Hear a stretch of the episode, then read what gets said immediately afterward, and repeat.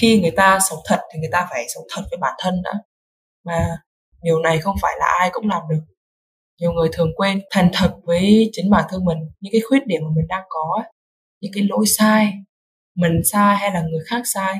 Sống thật nó còn có một giá trị rất là lớn, đó là sự uy tín. Uy tín cực kỳ là khó xây. Và uy tín ấy là một thứ mà rất là khó để duy trì, nó sẽ kéo dài trong cả cuộc đời của mình ấy. đôi khi chỉ là một cái lời mà mình nói không trung thực thôi. Nó đã phá hủy được cái ấn tượng cái sự uy tín mà mình gây dựng bao nhiêu năm nay. Xin chào, cảm ơn các bạn đã ghé thăm Bà Chấm Podcast chia sẻ nội dung xoay quanh câu chuyện người viết, người đọc, phát triển bản thân. Đầu host bởi Nam Nguyễn, writer and blogger. Các tập trên kênh chính Bà Chấm Podcast sẽ được phát sóng định kỳ vào lúc 21 giờ mỗi tuần thứ bảy hàng tuần. Đối với kênh phụ làm podcast không? Các tập sẽ được phát sóng định kỳ vào lúc 21 giờ mỗi tuần thứ sáu hàng tuần Tất cả đều phát hành trên nền tảng YouTube, hệ thống Anchor. Các bạn hãy nhớ bật thông báo để không bỏ lỡ bất kỳ tập podcast nào nhé. Còn bây giờ, hãy cùng mình phiêu lưu trên chuyến hành trình trải nghiệm với con chữ, khám phá kiến thức mới, học hỏi và phát triển bản thân. Chúc các bạn có thời gian vui vẻ và ý nghĩa cùng ba chấm.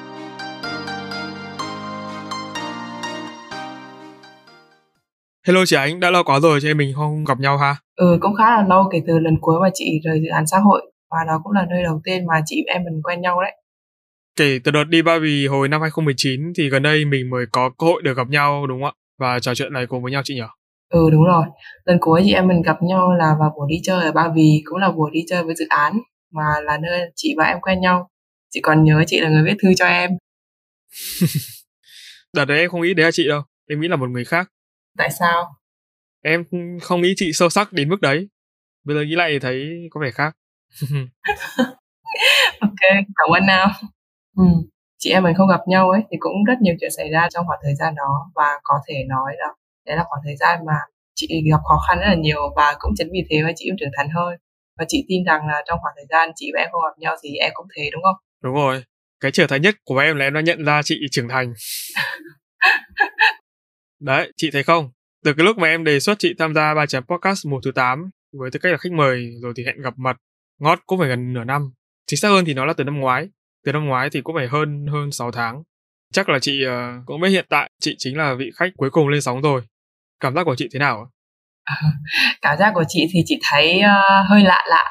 Trước đây thì chị cũng ờ, được mời chia sẻ nhưng mà hầu hết là về công việc chia sẻ trong workshop ở trong công ty này.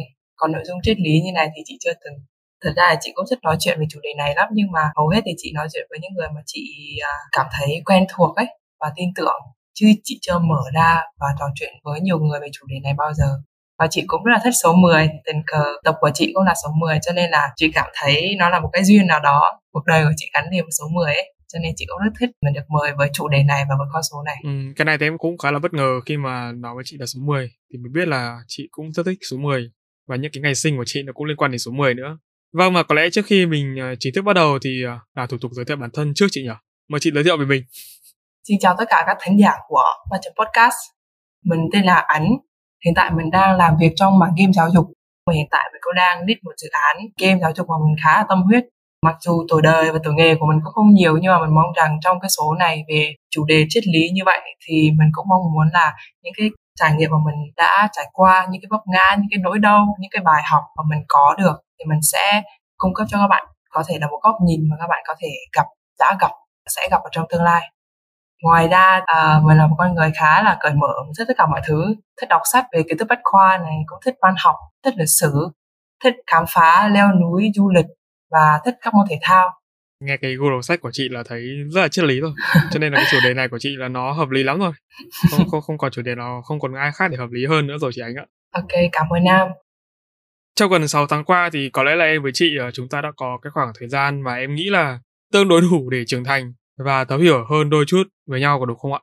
Ừ đúng rồi đấy. Chị nhớ cái lần đầu tiên chị và em uh, trao đổi với nhau về chủ đề này ấy cũng khá là khó khăn khi mà đi đến uh, khung chương trình. Cho nên chị cảm thấy trong khoảng thời gian mà chị và em làm việc với nhau ấy, mình cũng đã hiểu nhau hơn. Chị cũng hiểu được cái mong muốn mà em muốn truyền đạt. Em muốn chị truyền tải trong kênh podcast này. Khi lần đầu Nam ngỏ lời mời chị chia sẻ trong podcast ấy và còn là chủ đề triết lý nữa, thì chị cũng khá là ngại tại vì thứ nhất là do tuổi đời và tuổi nghề của mình còn ít đấy tại vì mình cũng mới hai mấy tuổi thôi, làm sao mà đủ trải nghiệm bằng những người lớn tuổi hơn được và chiêm nghiệm về cuộc đời nếu mà hỏi những người lớn tuổi một chút thì có thể sẽ sâu sắc và có nhiều trải nghiệm hơn chị rất nhiều. Thứ hai là do bệnh nghề nghiệp, cho nên chị là một người rất tôn trọng sự thật đấy. Chị mong muốn là khi các bạn nghe một cái ý kiến nào đó, lần đầu tiên thì nó luôn là có ứng tự sâu sắc nhất và nó có ảnh hưởng nhất. Cho nên chị luôn muốn truyền tải những cái gì đúng đắn nhất. Nhưng chị chưa chắc những cái gì chị nói là đúng, cho nên chị khá là ngại cái khoản đó. Nhưng mà sau đấy, khi được nam gửi mở thêm về tại sao chị là người phù hợp thì chị càng nghĩ là càng thấy à, có thể từ một cái góc nhìn từ một người trẻ như mình thì các bạn có thể tìm được sự đồng điệu hơn. Sau đó biết đâu cũng nhờ cái sự trẻ và sự ngông của mình mà các bạn có thể tìm được cái điểm chung thì cũng là một ưu điểm khi mà mời một người trẻ như mình nói về vấn đề triết lý. Có hai cái mà em muốn tiểu luận trong cái phần trả lời của chị vừa rồi. Một là chị hiểu em thấy không phải là ai cũng có thể hiểu được cái gì mà người khác hay đối phương muốn truyền tải. Thì đây là một cái may mắn của em. Cũng có thể coi như là em nhìn chị nó khá là đúng cho cái chủ đề này. Tại vì là như chị cũng như là các thính giả biết, đấy là người số 5 và người số 10 là hai cái người mà quan trọng nhất ở trong cái mùa này. Hai người nói những cái chủ đề mà không phải ai cũng nói được. Tất nhiên là họ sẽ nói được, nhưng mà họ sẽ nói nó không đúng với cái mà ba chấm hay là em muốn truyền đạt. Và cái thứ hai nữa là sự phù hợp chị hiểu rồi và hiểu được mình phù hợp rồi thì em thấy là cái chủ đề này nó khá là khó nhằn cho nên là đối với chị thì em nghĩ là nó cũng không phải là vấn đề gì quá lớn. Và em phải nhấn mạnh lại là em rất là tin tưởng chị có thể handle được chủ đề trong tập cuối cùng này. Chị cảm thấy à, gánh nặng khi em đã tin tưởng chị như thế và chị cũng cảm thấy mình phải cần cố gắng hơn nữa. Và chị sẽ cố gắng đưa ra ví dụ cụ thể những cái trải nghiệm thật nhất với chị. Vâng và chị đã sẵn sàng chưa ok chị đã sẵn sàng. Vâng ạ khách mời đã sẵn sàng. Các quý thính giả đã sẵn sàng chưa ba chấm on.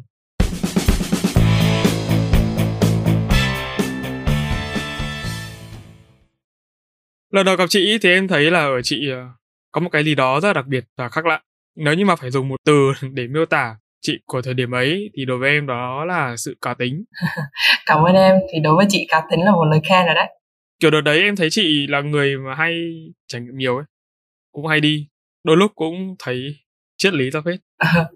Ừ chị cũng hay đi đấy nhưng mà chắc là trải nghiệm thì chưa dám nói là nhiều đâu. Chị cũng hay đi tại vì đặc thù của dự án là phải đi các tỉnh xung quanh Hà Nội ấy để chăm sóc các câu lạc bộ. Mấy năm trước ấy lúc chị em mình biết nhau chị cũng cá tính thật nhưng mà theo chị là cá tính theo kiểu có cái tôi riêng ấy. Xong rồi pha một chút ngây ngô rồi lý tưởng liều thêm một chút um, hy sinh. Có thể là lúc đó trải nghiệm cuộc đời của chị chưa được nhiều ấy. Với cả lúc đó cũng đang học ở trong đại học mà vẫn đang đang là năm ba và năm cuối. Nhưng mà đúng là sau một vài năm ra trường trải nghiệm một vài sự kiện đau lòng rồi niềm tin cũng có lúc lung lay sắp đổ chị nghĩ là chị lại cả tên theo một kiểu khác. Đã bao giờ chị ờ, tự hỏi là tôi là ai và tôi sống trên đời này làm gì chưa? Trong quá trình chị tìm hiểu bản thân ấy để trả lời cho câu hỏi tôi là ai chị cũng trăn trở lắm. Chị cũng có nhiều cách mà mình có thể tiếp cận được. Chị cũng được ảnh hưởng bởi phật giáo cho nên chị đã từng nghĩ là có thể mình có một cái vai trò gì đấy trong vũ trụ này ừ. mình là ai thì đã được định sẵn rồi nhưng sau đó thì chị tiếp cận theo một kiểu logic hơn và uh, hiện sinh hơn sau đấy chị nhận ra rằng chị là ai thì chị là người định nghĩa được chị là ai có nghĩa là sau này hoặc ở giây phút hiện tại đây chị là ai được định nghĩa bởi những cái suy nghĩ của chị này việc làm của chị này ừ. giá trị mà chị mang đến này và những cái ý nghĩa mà chị mang đến với chị, với những người xung quanh có thể xa hơn, có thể là một cái sản phẩm nào đó chị đang làm ảnh hưởng đến một bạn nhỏ nào đấy, thì đó là tất cả những cái giá trị của chị. Nó định nghĩa chị là ai. Chị muốn cuộc đời mình có ý nghĩa đi. Đầu tiên, chị phải muốn có cuộc sống có ý nghĩa trước. Sau khi chị khát khao, phải thay đổi và sống cho ý nghĩa ấy, thì có lúc đó chị mới được câu hỏi là à vậy thì mình sống để làm gì? Nhiều lúc khi mệt mỏi để kiếm tìm câu trả lời thực thi đó ấy, chị lại tự nhủ bản thân ấy là thôi ba mẹ lỡ sinh ra rồi thì sống nốt đi gắng làm chi rồi lại thất vọng nhiều. Tại vì khi chị kỳ vọng nhiều lại thất vọng ấy cảm xúc đó nó rất là tiêu cực và cứ sống như một vòng đời của một người bình thường thôi học rồi tốt nghiệp đi làm yêu đương xong rồi lập gia đình rồi sinh con. Sau đấy rồi lại nhìn con cháu mình già đi rồi lại kết thúc cuộc đời. Nhưng mà đấy chỉ là vài suy nghĩ thoáng qua ở chị khi chị bị tắc thôi bình thường thì chị vẫn cố để kiếm, tìm câu trả lời trong mọi cái sự kiện xảy ra trong cuộc sống của chị. Và có thể là trong một cuốn sách mà chị đọc này, hoặc là trong một cuộc nói chuyện với một người bạn này, hoặc là một vài câu hỏi với bố của chị. Khi đã tìm được cái mục đích của mình, chị đã loay hoay rất là nhiều để thực hiện nó. Trong quá trình mà chị đi tìm câu trả lời à, cho câu hỏi à, tôi là ai? Tôi sống trên đời này để làm cái gì? thì chị đã phải thay đổi và đánh đổi những cái gì? Khi mình đã sẵn sàng làm tất cả để thực hiện cái cuộc sống có ý nghĩa, chắc chắn là mình phải dám thay đổi. Đầu tiên là thay đổi tư duy, thay đổi cách thức khi chị tiếp cận vấn đề. Chị phát hiện là cái việc đi làm mà chị để kiếm tiền ấy không đủ để thỏa mãn chị. Và sau đó chị đánh đổi đánh đổi công việc nhàn ở một dự án quốc gia để làm một công việc mà chị thích. Dù chị cũng chưa biết tên công việc ấy là gì. Chị chỉ biết là lúc này chị muốn đi theo giáo dục thôi. Và chị thay đổi cách thức khi tìm công việc mới này. Chị tập trung vào những cái thế mạnh của bản thân này tập trung vào giá trị sống của chị này. Công việc đó có thỏa mãn những cái giá trị mà chị đang muốn tìm không? Những cái đặc điểm môi trường mà chị nghĩ là mình sẽ tỏa sáng. Những điểm yếu của mình là gì? Mình không thích cái gì mình không thể làm cái gì. Và vì chưa biết được nên đi con đường nào chính xác cái nghề nghiệp mình muốn chọn là gì nên là mình phải dám dám mò dám thử hết đấy. Ừ, mình dám thất bại. Chắc chắn là khi mình làm một cái thứ mới mình có thể khả năng cao sẽ thất bại tại vì mình có biết trước được đâu và sau đó thì mình phải đánh đổi đánh đổi những cái gì mình đang có. Với những người may mắn ấy, trong tay người ta đã có những kinh nghiệm này hoặc là công cụ hay kiến thức cần thiết và liên quan thì nó dễ hơn nhiều. Ví dụ nếu mà chị sinh ra trong một gia đình ai cũng làm nghệ thuật đi, thì chị cũng nhận ra mục đích của đời chị là để lại tuyệt tác tầm nhân loại chẳng hạn. Thế thì từ khi sinh ra, chị đã được cung cấp cho khá nhiều yếu tố có lợi rồi. Tư duy nghệ thuật này, sự hậu thuẫn của gia đình này, các mối quan hệ có ích này, vân vân vậy thì để mà chị đạt được ý nghĩa cuộc đời mà chị mong muốn hướng đến ấy, chị đánh đổi cái gì? Trước hết như chị nói là một công việc ổn định. Sau khi chị nhận ra là mình làm công việc này nhưng mà mình cảm thấy mình không thích, mình cảm thấy mình chưa được thỏa mãn ấy, mình có thể mình làm được nhiều hơn, tìm được nhiều niềm vui hơn, cảm thấy mình tạo ra được nhiều giá trị hơn ấy. Lúc đấy chị đánh đổi một công việc ổn định và cũng khá là bồng bột đấy, tại vì lúc đấy chị cũng mới ra trường thôi sau làm việc ở dự án đấy khoảng tầm nửa năm chị đã bỏ luôn cả nguồn thu nhập ổn định đó để đi tìm đam mê.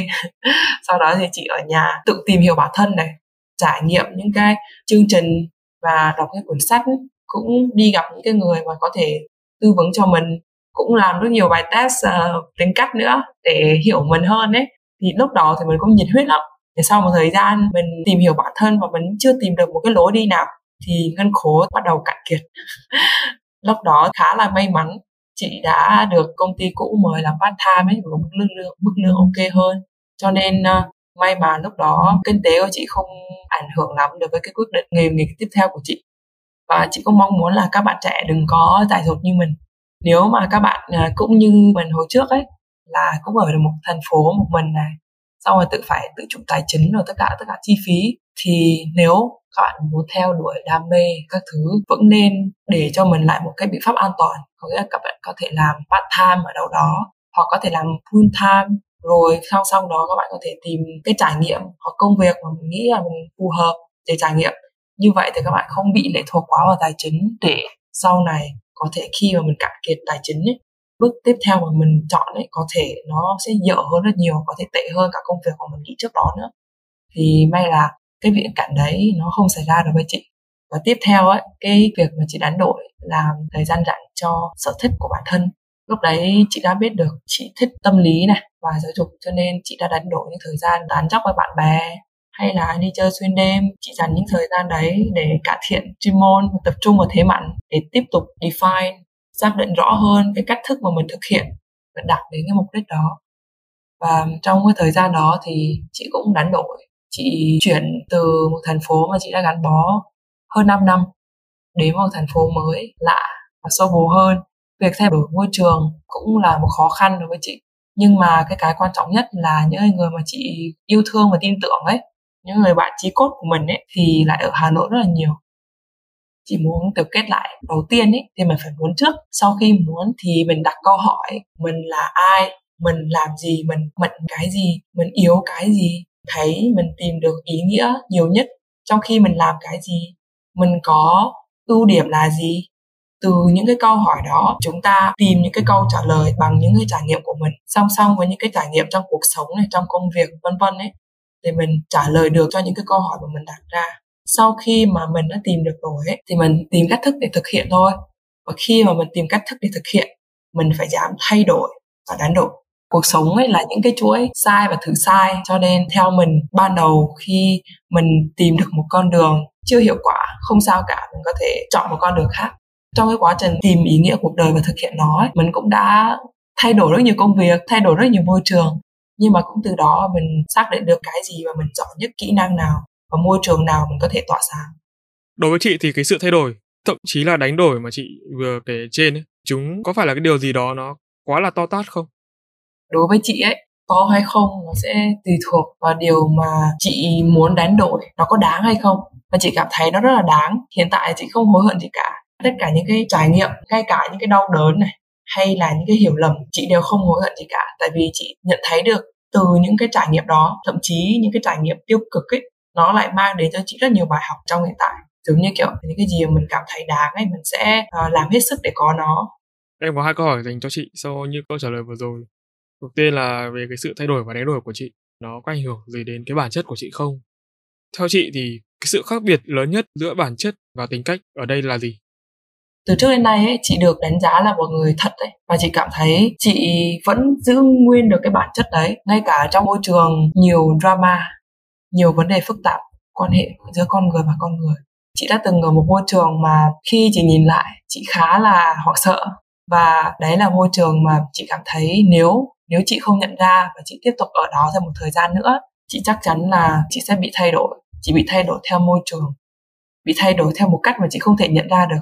Cũng từ cái trải nghiệm đó và chị nhận ra sau khi mà chị đã dừng làm việc ở đó và chị tham gia một cái hoạt động là hoạt động tình nguyện đấy, lúc đấy chị cũng muốn cải thiện thêm tiếng Anh cho nên chị tham gia một chương trình giao lưu với các bạn sinh viên nước ngoài chị tiếp xúc với các bạn, tình nguyện viên giống như chị ở Việt Nam và các bạn sinh viên đại học ở nước ngoài thì chị cảm thấy được cái sự nhiệt huyết đấy cái bản chất, chân chất ở trong đấy. Và sau đó thì chị nhận ra được là quãng thời gian vừa rồi chị đã thay đổi như thế nào. Đấy, lúc đấy chị khá là hoảng sợ. Khi khi nhìn lại bản thân, nếu mà chị không thoát ra vào lúc đó thì có thể mình đã bị ảnh hưởng bởi môi trường. Và cho đến lúc đấy chị mới nhận ra và hiểu ra được cái câu mà chị sếp của chị nói cho chị là hòa nhập nhưng mà không hòa tan câu đấy mình nghe rất nhiều rồi đúng không? Mình đã nghe từ lúc mà mình học ờ, sinh sử địa, học cái ờ, hồi từ Việt Nam gia nhập nền kinh tế thế giới vân vân ấy là mình hòa nhập nhưng mà không hòa tan. Thì lúc đấy chị cảm giác như chị đã hòa nhập, chị hòa nhập rất là tốt. Tuy nhiên chị đang trong cái quá trình bị hòa tan mà chị không biết.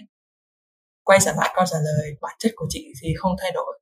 Nhưng mà tính cách của chị thì có một chút thay đổi tiếp theo đấy là trả lời câu hỏi của nam cũng là bản chất và tính cách khác nhau như thế nào đúng không? À, khá là hay thì chị sẽ link luôn được với ờ, trải nghiệm của chị vừa rồi. Thì đầu tiên chị sẽ nói cách chị hiểu nhé bản chất ý, tiếng anh theo chị hiểu là character còn tính cách nó là personality. Bản chất là những cái gì nó ở bên trong của con người. Từ cái bản chất chúng ta mới thể hiện bằng các hành vi cách thức cái lời nói vân vân ấy những cái cách thức đó được hiểu là tính cách bản chất là một cái thứ ổn định nó không thay đổi nó không dễ thay đổi. Và nó có từ khi sinh ra còn cái tính cách được bộc lộ ra bên ngoài tính cách thay đổi theo môi trường và thời gian. Để hiểu tính cách của một người như thế nào ấy thì mình hay đặt câu hỏi là người đó có vẻ là người như thế nào? Hỏi những cái thứ mà mình có thể quan sát được bằng những cái lời nói và cử chỉ và hành vi mà chị vừa nói đến đấy còn bản chất là gì? Mình sẽ hỏi câu hỏi là người đó thật sự là người như thế nào? Khi nhắc đến bản chất và tính cách ấy, mình có thể nhìn vào tính cách ở phía bên ngoài đúng không? Tuy nhiên ấy khó để có thể quyết định được cái bản chất của người ta là gì đó mình dựa vào bên ngoài thì rất khó để mà quyết định cái bên trong của người ta là gì. Khi mà mình biết được cái bên trong của người ta là gì ấy, thì mình có thể dễ đoán hơn là bên ngoài của người ta là gì. Tuy nhiên chỉ nhìn được cái vẻ bên ngoài khó đoán được bản chất bên trong là gì. Vâng đến đây thì xin phép chị ánh cũng như là các khán thính giả lắng nghe một phút quảng cáo về kênh podcast thứ hai mới ra mắt của ba chấm tên là Làm Podcast Không.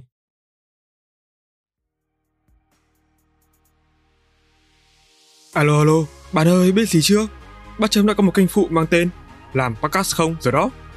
Làm Podcast Không là nơi bà Chấm chia sẻ những kinh nghiệm, kỹ năng được đúc kết từ quá trình trải nghiệm của kênh kể từ khi thành lập cho đến thời điểm hiện tại. Dựa trên giá trị thật từ trải nghiệm thật, bác Chấm mong muốn mỗi quý thính giả khi lắng nghe kênh sẽ có thêm kiến thức, động lực để xây dựng và phát triển kênh podcast cho riêng mình. Còn chần chừ gì nữa? Tìm ngay tên kênh và nhấn nút cho thông báo để không bỏ lỡ bất kỳ tập podcast nào nha. See ya! Thưa chị Ánh thì uh, thông điệp trong tập podcast cuối cùng này là Gen Z, sống thật không chật với lòng. Lúc mà mới nghe đến cái tên này thì chị cảm thấy như thế nào? Chị uh, hiểu thế nào về câu nói đó? Có thể nói điểm lợi nhất và cũng là quan trọng nhất khi thật ấy là lòng mình được thoải mái. Đây gọi là không chật với lòng đúng không? Lòng của mình thoải mái, mình thanh thản. Tại vì mình không phải cố nhớ xem đã nói cái uh, câu nói dối này với ai, nội dung ra sao, làm sao là có thể hai tuần nữa hay 5 năm nữa mình nhớ tới lời nói dối này khi mình nói với chuyện với người kia mà không bị lộ ra đúng không theo ừ. chị thì sống như vậy ấy, vừa là không thẹn với lòng vừa đỡ đau đầu người không sống thật ý người ta sẽ phải có một trí nhớ cực kỳ siêu phàm để không bị sơ hở sống thật nó còn có một giá trị rất là lớn, đó là sự uy tín. Uy tín cực kỳ là khó xây. Và uy tín ấy là một thứ mà rất là khó để duy trì. Nó sẽ kéo dài trong cả cuộc đời của mình ấy. Đôi khi chỉ là một cái lời mà mình nói không trung thực thôi. Nó đã phá hủy được cái ấn tượng, cái sự uy tín mà mình gây dựng bao nhiêu năm nay. Chỉ cần một lời nói dối thôi, nó đã có thể phá hủy được cái thành tựu công sức mà mình bỏ ra. Quay trở lại một chút về cái phần ở trên thì ờ, nó liên quan đến bản chất và tính cách ấy thì theo chị là cái sự giả tạo ấy, nó được hiểu như thế nào? Và giả tạo nó thuộc về bản chất hay là tính cách? Và chúng thì có liên quan gì đến những cái chia sẻ, những cái quan điểm của chị ở phía trên không? Theo chị ấy, giả tạo nó là bản chất bản chất là những cái bên trong, không nhìn thấy được. Nó chỉ được thể hiện qua các tính cách, ví dụ như là miệng lưỡi lươn lẹo này, dối trá này, người nhiều mặt này, vân vân. Chị cũng có nhắc đến kiểu người trong ngoài bất nhất trước đó ấy ví dụ như là một người mà có bản chất tâm cơ bất lương này nhưng mà khi người ta thể hiện ra ngoài là sự tự tế chu đáo và chân thành nếu mà mình có kinh nghiệm ấy mình có thể biết được ngay. Nhất là những người lớn tuổi ấy, họ đã va chạm với nhiều kiểu người hoặc là những người quan sát tốt và có IQ cao ấy.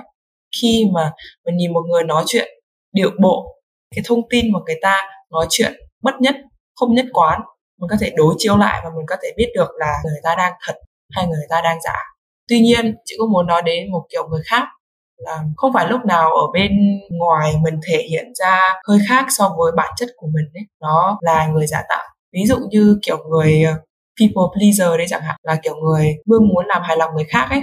Đặc điểm kiểu người này là chịu thêm về bản thân mình. Thế thì một người mà thể hiện nhiều biểu cảm, thái độ sống đối nhân xử thế ở những nơi khác nhau thì có được coi là giả tạo không? Tức là mình phải hiểu là tùy từng môi trường ấy con người mình có cách ứng xử khác nhau thì phải chăng như thế nó gọi là giả tạo? Và cái việc nói dối thì đôi khi người ta vẫn nói là nói dối nhưng mà nó cũng tùy mục đích ấy. Ví dụ như là mục đích đem đến cho đối phương kết cục tốt đẹp như ở trong câu chuyện là bác sĩ ở bệnh viện thông báo là có bệnh nhân sắp qua đời thì sẽ thường bảo người nhà là nói với bệnh nhân kiểu nói giảm nói tránh đi hoặc là nói an ủi động viên. Thì đấy cũng có được xem là là là, là một lời nói dối thì phải chăng là bác sĩ và người nhà bệnh nhân giả tạo với chính người mắc bệnh à? nếu một người bản chất của người ta đã giả thì đi đến đâu người ta cũng giả. Tại vì các thông tin này hoặc là hành vi hoặc cách thức mà người ta thể hiện ra bên ngoài ấy nó đã giả rồi cho nên nó không đồng bộ với nhau. Tại vì mỗi môi trường để đạt được một cái mục đích tốt nhất cho bản thân ấy thì người ta thường giả theo cái hướng lợi nhất cho người ta. Nên mà về tổng thể tính cách hành vi mà người ta thể hiện ấy, nó sẽ không nhất quán không giống nhau còn ví dụ như nam vừa cho là trong bệnh viện đi, thì đó là một lời nói dối. Một lời nói dối thì không quyết định người đó là người giả tạo. Như chị nói, tính cách và bản chất nó khác nhau. Tính cách nó sẽ không thể hiện hoàn toàn bản chất nó là gì. Chưa nói đến là một lời nói dối, nó sẽ chưa thể nào thể hiện được tính cách của người đó có phải là giả hay không. Tùy theo mục đích và động cơ của cái lời nói dối đấy nữa. Chúng ta sẽ biết được người nói cái câu đó là giả tạo hay không vậy bây giờ chúng ta hãy bàn về cái phần còn lại, tức là sự đối lập. Ngược lại với giả tạo là chân thật, đúng không thì có một điều mà em luôn thắc mắc là liệu thật nó có đúng là thật không? Những gì chúng ta thể hiện ra bên ngoài, bao nhiêu phần trăm là thật? Và phần còn lại là sự giả tạo hay đơn thuần chỉ là lời nói dối, vô hại? Nghĩa là ở đây em đang muốn phân biệt cái sự giả tạo khác biệt gì so với một lời nói dối thông thường. Đầu tiên, giả tạo khác với chân thật cái gì? Thì theo chị, hai bản chất này trái ngược nhau. Chân thật thì chắc ai cũng biết, đúng không? Là bản chất của việc nghĩ, nói và làm đúng như bản thân người đó tin là sự thật và là đúng. Giả tạo nó là bản chất tiềm tàng ở trong mỗi người, nó nằm bên trong của một người. Và người bình thường khi mà tiếp xúc một thời gian mới biết được bản chất thật của người khác là gì, đúng không?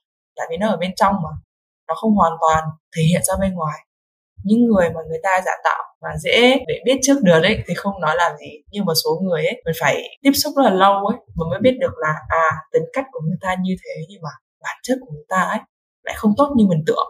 Cũng có những cái người mà rất là giỏi để che đậy nhưng một số người thì lại không. Còn lời nói dối là gì? Lời nói dối ấy, nó là một trong những biểu hiện của việc giả.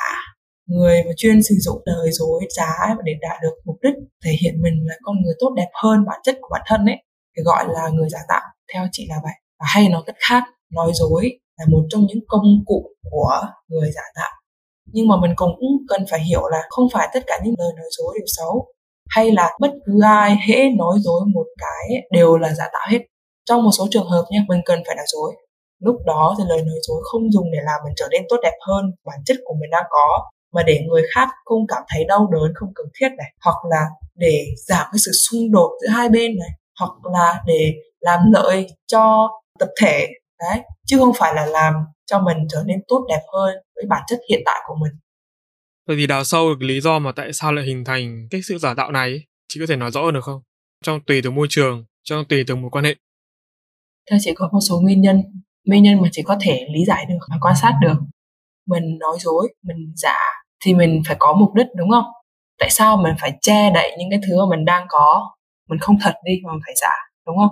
Thì lúc đấy chúng ta đang muốn đạt được những cái gì mà mình không thể đạt được bằng những cái lời nói thật. Cho nên chúng ta phải nói dối và sống giả so với bản chất của ta. Thì đầu tiên nó là vì mục đích đạt được những cái gì mà mình không thể có được bằng những cái lời nói thật. Cho nên người ta phải giả. Vậy thì một phần sự thật có phải là sự thật không? Không thật và giả. Theo chị là tùy trường hợp một phần sự thật có phải là sự thật không nếu trong hoàn cảnh một phần sự thật của em ấy có ý đồ làm người nghe hoặc người đọc hiểu theo một cái chiều hướng ừ. khác so với sự thật nha thì đó không phải là sự thật. Nhiều người ấy, người ta sử dụng những ngôn ngữ không được rõ ràng này cách người ta chấm ngắt câu này sử dụng từ hoặc câu đa nghĩa này hoặc là tùy một số trường hợp cùng một câu nói đấy em lại để cho người khác hiểu được một cái nghĩa khác so với cái nghĩa sự thật của nó. Để thao túng ý nghĩ của người nghe để làm cho người nghe và người đọc hiểu theo một cái chiều hướng khác so với sự thật. Thì theo chị ấy tùy theo cái ý đồ của người nói mà một phần sự thật có phải là hay không? Tức là mình nên nói thật hay là mình nên nói một nửa sự thật trong tất cả mọi hoàn cảnh? Thông điệp của mình ở đây là sống thật không chật với lòng. Ừ. mình cứ phải nghĩ là cái việc mà lược bỏ bớt chi tiết đi mặc dù là nó không ảnh hưởng gì đến cái câu chuyện ừ. nó không ảnh hưởng gì đến cái thông điệp cái sự thật. Nó chỉ là lược bớt đi thôi. Thì phải chăng là mình cứ nói hết ra cho nó thoải mái thì như vậy thì tâm nó sẽ an và không lo sợ về hệ quả xấu nào đấy nó sẽ xảy ra với bản thân. Như chị vừa chia sẻ, thật hay không nó đến từ hoàn cảnh và động cơ của người nói.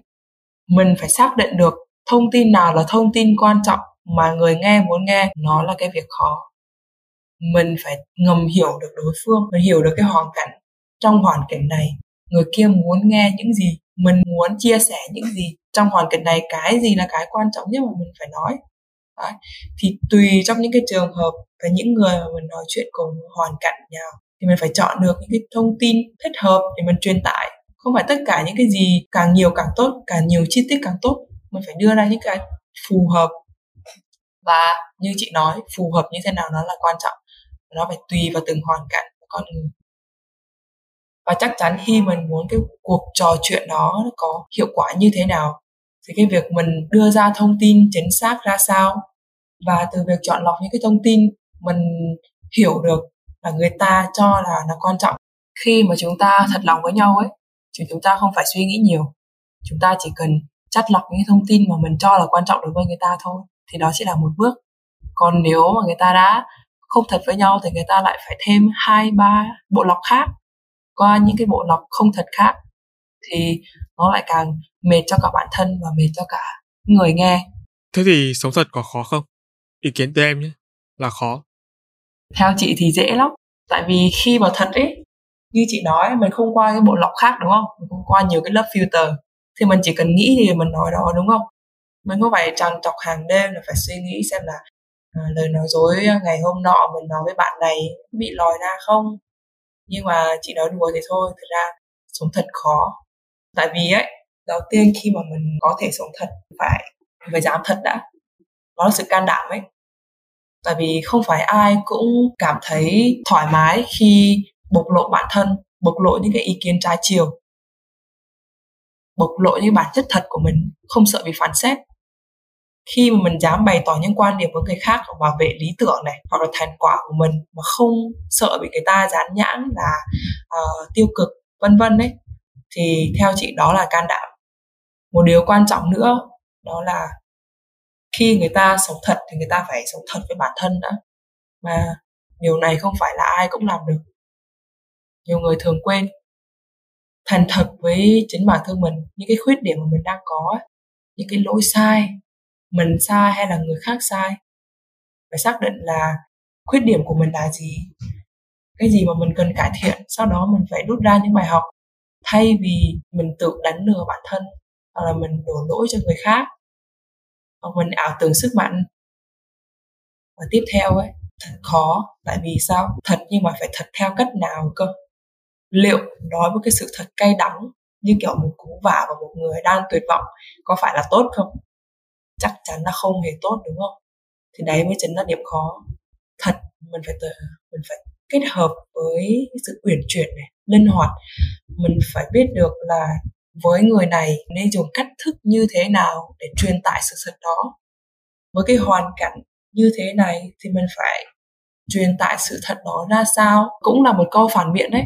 Nhưng mà khi mình nói với một cái ngôn ngữ những cái ngữ điệu nhẹ nhàng một cách thức mang tính xây dựng này từ tốn sẽ khác xa với với một cái sự thật trần trụi.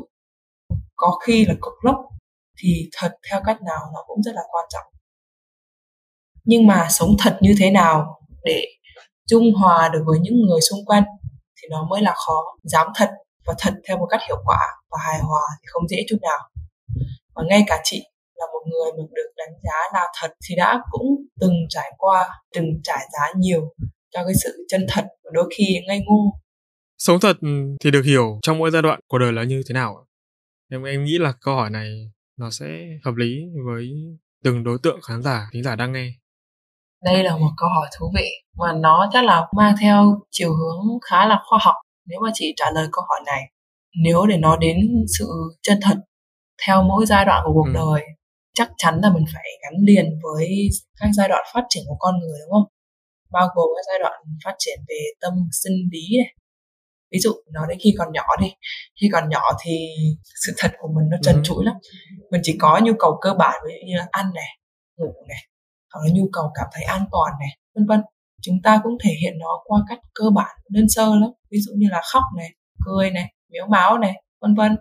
Mà mình không thể giả được tại vì à, nói cách khác là cái kỹ năng nhận thức và cái tương tác xã hội của con người trong cái giai đoạn vừa được sinh ra ấy, hoặc những năm đầu đời, chưa đạt được cái mức mà có thể giả cái kỹ năng đấy hay còn gọi là cognitive skills với social interaction skills mình chưa phát triển đến cái mức mà có thể giả được. Lớn hơn một chút thì mình bắt đầu học các quy luật của cuộc sống này. Chúng ta nhận ra rằng một người nói điều này mà không thật sự nghĩ như vậy. Chúng ta bắt đầu hiểu được là à nói dối là như thế nào?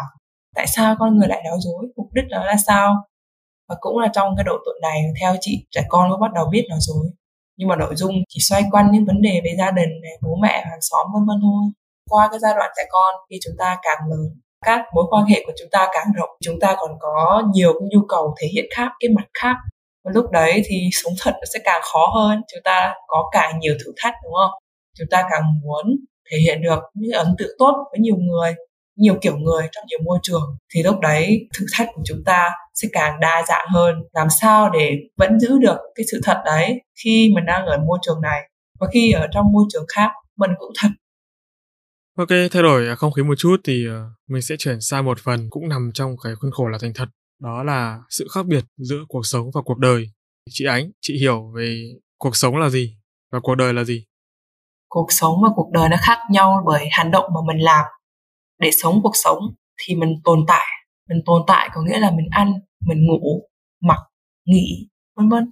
Nghĩa là khi chúng ta thở ấy thì chúng ta tồn tại với mặt vật lý. Mình có thể hiểu được sống cuộc sống này cái việc tồn tại theo nghĩa tiếng Anh nó là surviving còn cuộc đời thì nó lại khác nó là living để sống một cuộc đời thì chúng ta phải trải qua những đau khổ này cảm xúc buồn vui sống với sứ mệnh này chúng ta có khát khao đam mê chúng ta có tuyệt vọng vân vân từ những cái trải nghiệm đó mình phản tư, mình rút ra bài học rồi mình làm giàu cho cuộc sống cuộc sống về tâm hồn thì đó gọi là cuộc đời.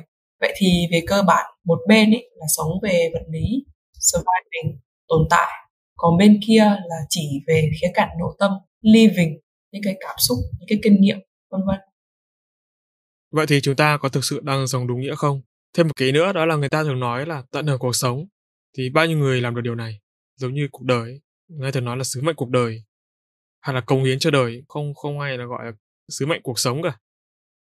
Việc sống đúng nghĩa hay không tùy thuộc vào ý nghĩa cuộc đời của người đó. Cách người ta định nghĩa cuộc đời của người ta như thế nào. Vì mỗi người người ta đều có một cái hệ quy chiếu khác nhau. Chúng ta không thể bắt ép ai đó nghĩ hay làm theo ý của mình được. Việc cố hoặc ép người khác theo một cái khuôn mẫu lý tưởng, thậm chí là còn gây ra nhiều hệ lụy hơn sống đúng nghĩa hay không ấy, nó tùy thuộc vào hệ quy chiếu của mỗi người. Và điều này thường ấy, sẽ thay đổi theo thời gian. Trong quá trình mình trải nghiệm thì mình bắt đầu thay đổi nhân sinh quan này. Mình đánh giá lại cái gì là thực sự quan trọng với bản thân mình hơn. Từ những cái trải nghiệm mà mình gặp được những con người mà mình nói chuyện thì mình bắt đầu tìm được những cái ý nghĩa mình có được nó bắt đầu đa dạng hơn. Mình chọn lọc nó và có thể những cái gì mà mình cho là nó quan trọng ở trong quá khứ trong tương lai nó sẽ không đúng nữa. Cái đấy không ai dám chắc cả. Những cái chiêm nghiệm hay kiến thức sâu sắc là những cái thứ mà chị quý nhất. Khi mình có một tâm hồn sâu sắc hay là một kiến thức sâu sắc về một cái chủ đề nào đó thì mức độ tận hưởng, cái ý nghĩa mà mình tìm thấy càng sâu sắc hơn. Trong cuộc sống nếu mà chỉ tận hưởng bề nổi của sự kiện xảy ra xung quanh mình ấy, hay là mình không thực sự tìm hiểu sâu về một cái chủ đề hay là bất kỳ một cái thứ gì mà mình yêu thích thì chúng ta cũng sẽ sống đấy, nhưng mà chúng ta bỏ lỡ khá là nhiều trước đây chị thường có một cái tư duy là mục đích của cuộc đời ấy là mình sống là phải vui, mình phải hạnh phúc, mình phải tìm thấy được hạnh phúc trong mọi hoàn cảnh. Trước đó chị có một cái câu rất là tâm đắc của thầy thích nhất hạnh là, there's no way to happiness. Happiness is the way. Có nghĩa là không có một con đường nào đi đến hạnh phúc, mà hạnh phúc nó là một con đường. Trong cái khoảng thời gian mà mình sống hoặc là mình trải nghiệm tất cả mọi thứ cái đích đến của nó không phải là hạnh phúc, mà hạnh phúc là gì? Những cái giây phút trong cái quãng đường mà mình đang đi đến đó, nó mới chính là hạnh phúc. Tuy nhiên lúc đấy chị hiểu được bề nổi của cái câu này, và chị chưa hiểu được cái nghĩa sâu xa của cái việc the way, con đường ở đây. Tại vì sao? Tại vì trên một con đường chúng ta không thể nào chúng ta vui hoàn toàn được, đúng không? Có thể trên một con đường khi chúng ta xuống dốc thì chúng ta không cần phải leo, chúng ta cảm thấy rất là vui, chúng ta đi nhanh hơn gió thoảng qua làm chúng ta cảm thấy thoải mái mát mẻ. Nhưng mà khi chúng ta lên dốc thì sao? Chắc chắn trong cái con đường đó không thể nào hoàn toàn chúng ta gặp được trải nghiệm được niềm vui 100% và trong đó chúng ta trải nghiệm được những cái thứ khác. Thì giống như ở trong cuộc đời cũng thế chúng ta phải có buồn nữa đúng không? Đau khổ chứ. Đôi khi phải tuyệt vọng đôi khi phải uh, hối tiếc. Thì lúc đấy cuộc đời của mình có chiều sâu hơn mình chỉ nhìn thấy vui thôi thì mình chỉ có được một mặt thôi. Và khi chị trải nghiệm những cái thứ buồn ấy, thì nó lại là những cái thứ mà chị học được rất là nhiều. Chị sâu sắc nhận ra được ấy là mình phải embrace the moment, hay còn gọi là tận hưởng từng phút giây ấy. Ngay cả khi lúc đấy mình đang buồn này và mình không cảm thấy xấu hổ là mình đang buồn và mình hiểu được là à mình đang tôn trọng cảm xúc của mình.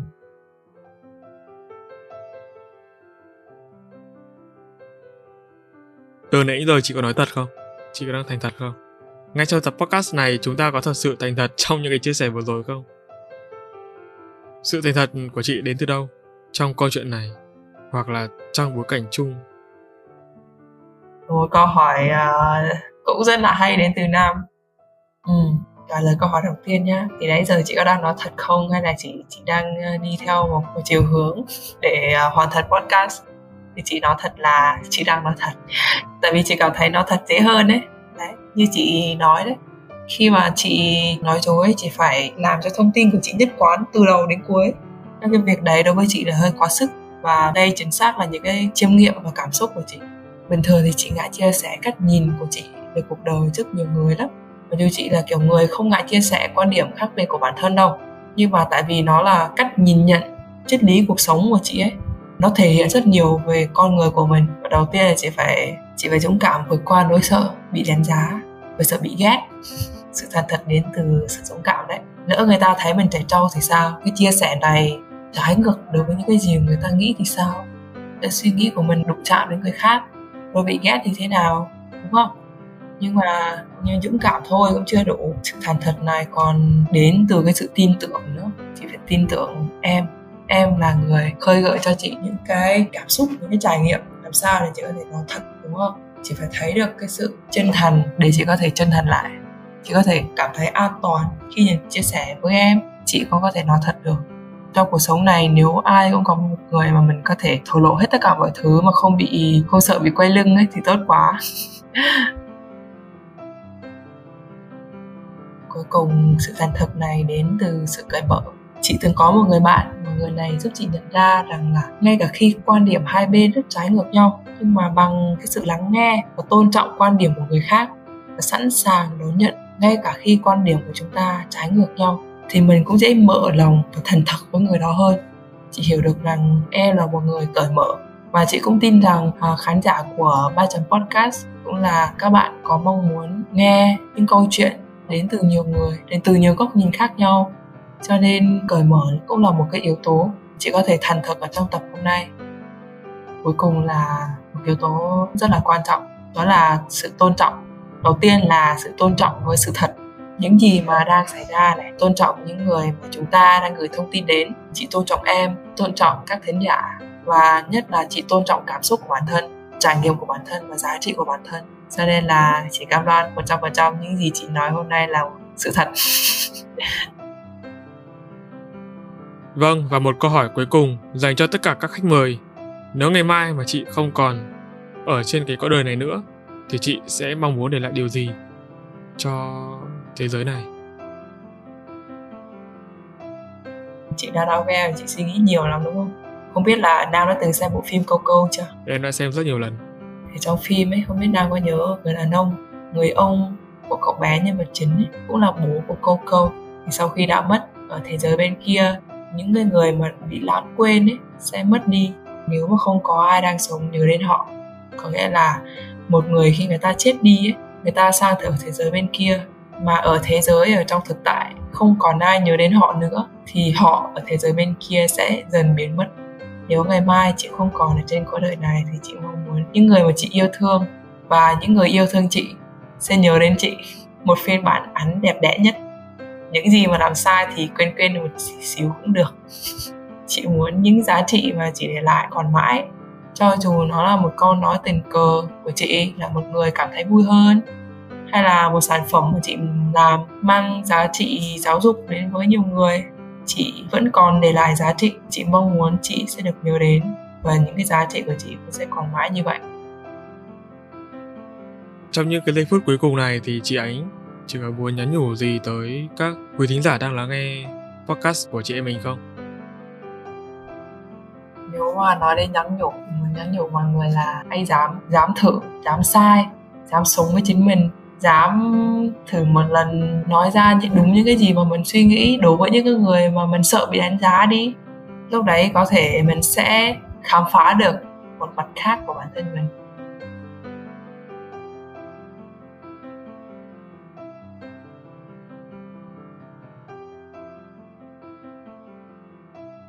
Một lần nữa thì em xin được cảm ơn chị Ngọc Ánh đã dành thời gian để tham gia podcast và em xin chúc cho chị và sự nghiệp của chị sẽ phát triển hơn nữa trong tương lai và những dự định cá nhân của chị sẽ thành công thật rực rỡ.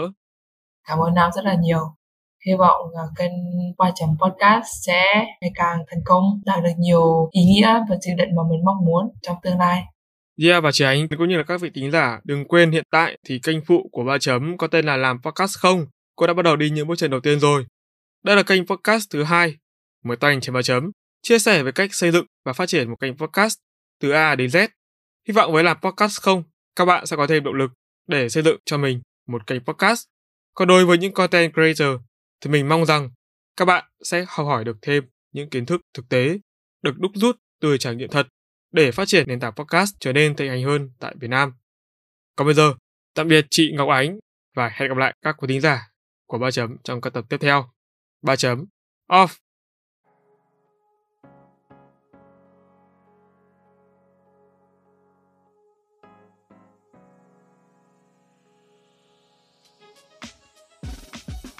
À lại.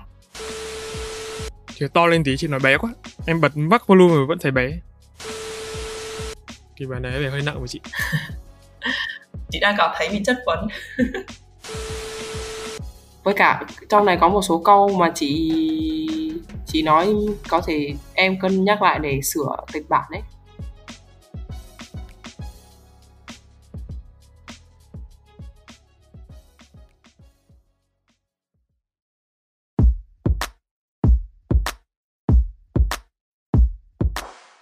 Cảm ơn các bạn đã lắng nghe bài chấm podcast. Nếu các bạn thấy podcast này thú vị, giúp được cho bản thân và mọi người, hãy để lại phản hồi trên các trang social media hoặc chính tại nền tảng bạn đang nghe để chúng mình được biết nhé. Qua để có thể lắng nghe thêm nhiều nội dung bổ ích hơn nữa, các bạn có thể mua giúp ba chấm tách cà phê nho nhỏ nha. Việc làm nhỏ này của các bạn vô cùng cần thiết để ba chấm chúng mình có thể cải thiện tốt hơn nữa chất lượng các tập podcast trong tương lai. Đừng quên vào 21 giờ mỗi tuần thứ sáu và thứ bảy hàng tuần bạn sẽ có hẹn cùng ba chấm trên các nền tảng phát hành podcast như YouTube, Google, Apple, Spotify và nhiều hơn thế nữa. Hãy nhớ nhấn nút cho đăng ký để không bỏ lỡ cơ hội được lắng nghe những chia sẻ bổ ích về kiến thức chuyên môn từ ba chấm nha. Còn bây giờ, xin chào và hẹn gặp lại. Ba chấm off.